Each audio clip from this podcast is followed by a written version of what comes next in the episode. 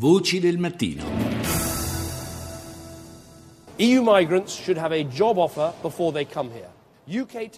Quella che sentiamo è la voce del primo ministro britannico Cameron che continua a puntare il dito contro l'Unione Europea. A questo proposito, ieri ha annunciato una stretta sulle regole per il welfare per gli immigrati provenienti da altri paesi dell'Unione nel Regno Unito. I migranti europei, dice, dovrebbero avere un lavoro prima di arrivare qui, in caso contrario i contribuenti britannici non pagheranno per loro.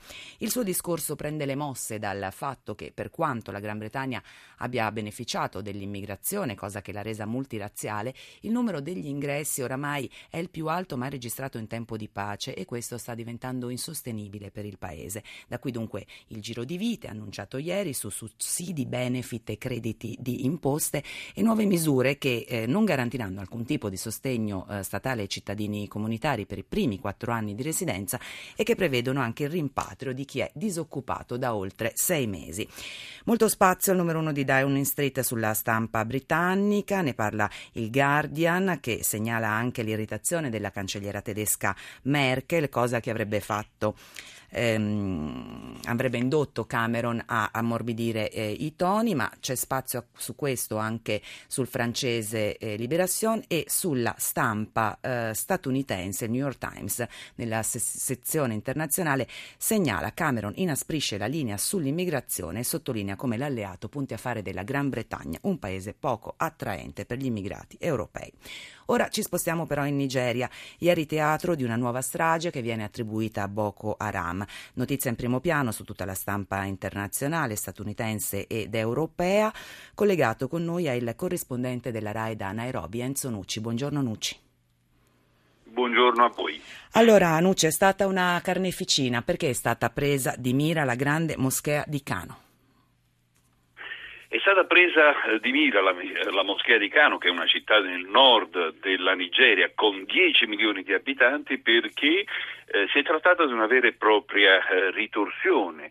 Eh, nei giorni scorsi l'emiro della città musulmano aveva invitato i fedeli a imbracciare le armi per difendersi dagli attacchi di Boko Haram, ritenendo appunto le forze governative non in grado appunto eh, di offrire una difesa contro eh, gli integralisti islamici che proprio in questa città hanno fatto numerose vittime in, eh, altrettanti, in numerosi attentati nei, nei, mesi scorsi. E quindi dopo pochi giorni dalle parole dell'Emiro che sono veramente importanti perché eh, è una, una chiara, eh, un chiaro invito ad, un, ad, una rivolta ai eh, musulmani sì. moderati, eh, c'è stata questa strage, una strage tremenda anche nella eh, esecuzione. Perché, sì, una dinamica eh, proprio da comando, no?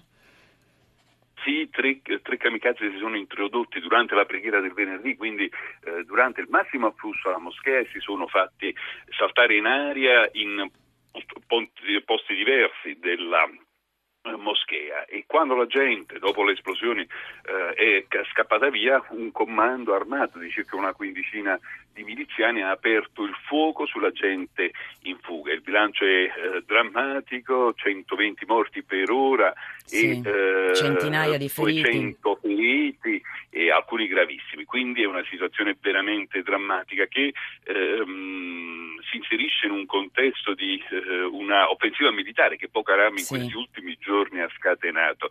Eh, pensate che nel paese, ai confini col Niger, ci sono stati attacchi eh, ai villaggi e in pochi giorni sono scappati via 30.000 persone. Ricordiamo che sono circa 700.000 eh, gli sfollati interni alla Nigeria in fuga dalla violenza di Boko Haram e sono migliaia le persone che stanno uscendo fuori dai confini della Nigeria per cercare eh, scampo, scampo, dalla violenza. Boko Haram è un problema che ormai da cinque anni sta eh, attanagliando certo, questo no? gigante, perché ricordiamolo che la Nigeria è il paese proprio da eh, poco che ha il più alto eh, PIL dell'intero sì. continente per i suoi enormi giacimenti petroliferi. Va bene, grazie a Enzo Nucci per questo spaccato della situazione. Enzo Nucci, corrispondente della RAI da Nairobi. E questo argomento della, dell'attacco fondamentalista ci consente di collegarci alla prossima pagina della nostra rassegna stampa internazionale. La situazione in Medio Oriente, specialmente in Iraq e Siria. Tutti soffrono. E questa è inconfondibile la voce di Papa Francesco che fino a domenica prossima è in visita in Turchia. Ieri la tappa mh, ad Ankara si è recato al mausoleo di Ataturk, padre della patria, ha compiuto questa visita, ha avuto gli incontri istituzionali con il presidente Erdogan, il premier Davutoglu e anche il suo pensiero, abbiamo sentito, è andato alle difficili situazioni di Medio Oriente, Siria Iraq dove si concentra l'azione del califfato islamico ma anche la guerra al sanguinoso fondamentalismo eh, dell'ISI. È grande su tutte le testate internazionali il risalto al viaggio di Papa Bergoglio in Turchia e in particolare negli Stati Uniti viene strettamente collegato all'offensiva in corso contro l'ISIS in Iraq. Oggi per Bergoglio c'è un altro momento importante, la parte più, forse più religiosa della visita a Istanbul. È con noi il vaticanista e inviato del giornale radio Riccardo Cristiano. Buongiorno Cristiano. Buongiorno, buongiorno. Allora, il Papa arriva in Turchia, un paese al confine con i territori di Siria e Iraq, dove infuriano, dicevamo, eh, le, le, battaglie miliziani jihadisti dello, slato, dello, Stato islamico, in un momento di forti tensioni di tutta la regione medio orientale. La prima giornata, quella di ieri, è stata proprio importante per quanto riguarda ciò che Francesco ha detto su Medio Oriente e dialogo interreligioso, no? Beh, direi proprio di sì, è stata una giornata importantissima, fondamentalmente i discorsi pronunciati dal Papa eh, non a caso due, uno alle autorità politiche uno al, all'ufficio del Dipartimento per gli affari religiosi, hanno sottolineato eh, che questa terra ha bisogno eh, di curare le sue ferite. Da troppo tempo, ha detto il Papa, eh, si pone rimedio alla, a una guerra aprendo un'altra guerra, avviando un'altra guerra. Questo è diventato un circuito vizioso nel, nel, Medio Oriente che oramai ha coinvolto un po' tutte le aree della regione. Allora, per uscirne bisogna trovare il bandolo della matassa. Per lui è il riconoscimento dei diritti umani. Il mhm. riconoscimento è il rispetto dei diritti umani di tutti. Eh, ma come farlo? Come, eh. Eh, la, eh, la ricetta abbastanza semplice ma eh, complicatissima è quella di costruire stati nei quali ebrei, musulmani e cristiani, ha detto il Papa, godano di uguale diritto, eh, uguali diritti davanti alla legge, uguali doveri davanti allo Stato dei quali sono tutti cittadini. In questo modo si supereranno eh, le difficoltà, le asprezze, le incomprensioni, anche eh, quelle forme eh, di pregiudizio nei confronti dell'altro e si riuscirà a camminare insieme ritenendosi e credendosi e rispettandosi come fratelli. questo è un cammino ovviamente eh, nel quale il Papa eh, aggiunge un, uh, un'osservazione a mio avviso estremamente sì. importante.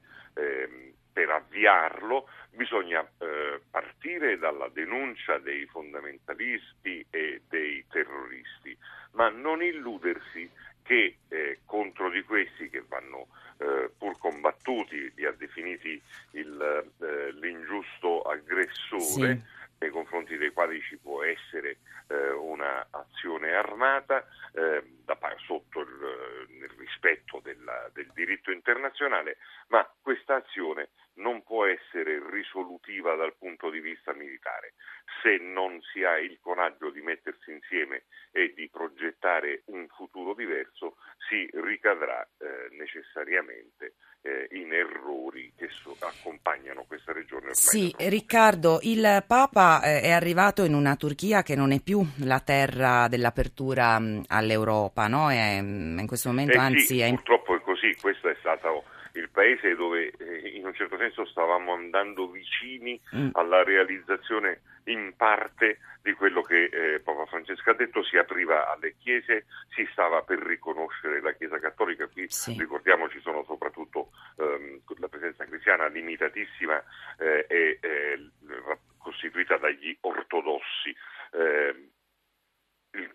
I primi governi Erdogan avevano avviato il dialogo con l'Europa, eh, la riapertura ehm, di alcune eh, eh chiese, sì. conventi, monasteri che erano stati confiscati dai precedenti regimi militari. Ecco, questo eh, faceva ben sperare. Poi, eh, poi sono scoppiate le guerre intorno alla Turchia, soprattutto ci sono stati i famosi moti degli studenti, Jesse Park, ehm, la situazione sì. è, è, improvvisamente cambiata, sono scoppiati scandali molto gravi, soprattutto eh, scandali relativi alla corruzione.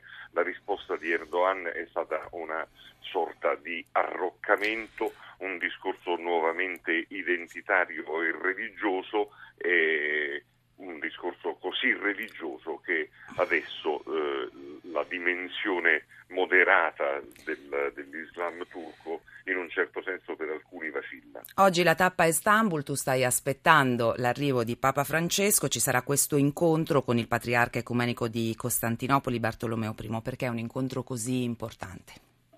È innanzitutto il secondo incontro nel giro di pochissimi eh, di pochissimi mesi. Quest'estate andando a Gerusalemme il Papa ha voluto incontrare il ehm, patriarca ecumenico eh, orto, dei, delle chiese ortodosse, il patriarca di Costantinopoli ehm, a Gerusalemme.